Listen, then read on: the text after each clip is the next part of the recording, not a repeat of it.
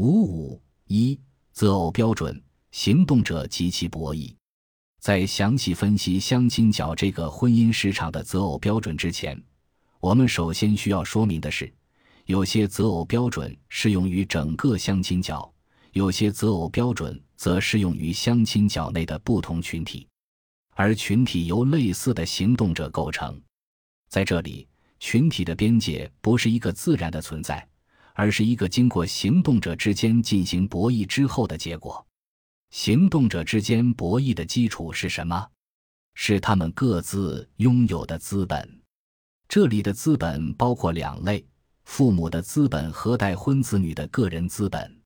父母的资本主要是指在婚姻市场上的谈判能力，以及自身的形象、言谈和社会经济地位等。子女的资本则包括先富性资本和自治性资本两类。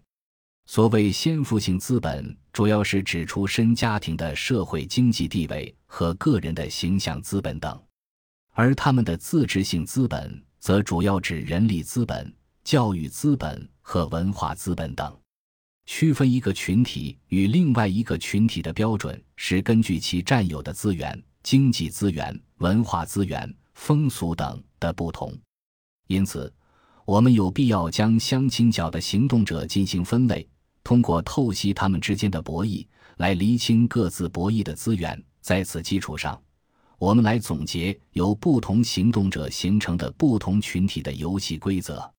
在这一部分中，我们先探讨适合于不同群体的择偶标准，再探讨相亲角甚至整个婚姻市场上普遍的择偶标准。需要说明的是。后面这个游戏规则，我们将通过婚姻市场的黑六类们的情况来阐释。这些待婚男女因为年龄、形象、职业、婚史、性格和属相的原因，统统被污名化 （stigma），并由此获得了社会不赞许的受损身份 （spoiled identity）。事实上，通过公园这个婚姻市场来试图解决择偶问题的男女。都是在某种程度上存在这样或那样的人婚障碍的人群，因此我们需要找出这些障碍。反过来说，这些障碍从侧面反映出适用于相亲角甚至整个婚姻市场上普遍的择偶标准。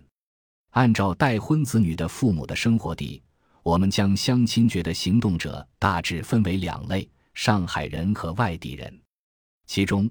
上海人又分为古生代上海人、中生代上海人和新生代上海人三种。古生代上海人、老上海人，主要指三代以上都定居于上海城区的居民，行为得体、格调到位的骨灰级上海人。中生代上海人主要是指三种人。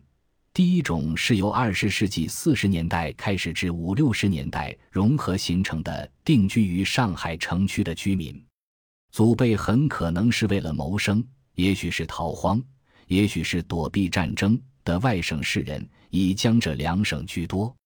第二类是南下干部，这一代人还讲着原来的家乡话，而从他们的第二代开始已通用上海闲话。第三类是反沪知青子女，他们的父母是枝江老知青和更多的上山下乡文革知青，以及之内如大三线、小三线工人。他们的根在上海，但常年生活在外地，毕竟脱离了上海的文化土壤，依稀尚存的只是上海这个家乡符号。政策允许回城，他们回到故乡。但是对上海已经陌生，他们曾经不能适应上海，以为上海不能容纳他们。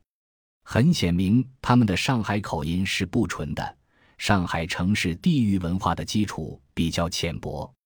新生代上海人是指新从外地或海外来沪工作、生活，已取得上海户籍、居住证或已在上海居住、工作多年，有正当的职业和稳定收入。并把上海作为长期居住和生活地的特定人群。实际上，上海人既不是一个人口概念，也不是一个地域概念，更多的是一个文化概念。外界对上海人的刻板印象，恰恰是上海人的根本特征。这些特征是从上海市开埠之后，由各地汇集到上海的精英发展而来的，有它独特的建构过程。上海人因此形成的一些固有的生活规则，不易为外地人所适应和接受。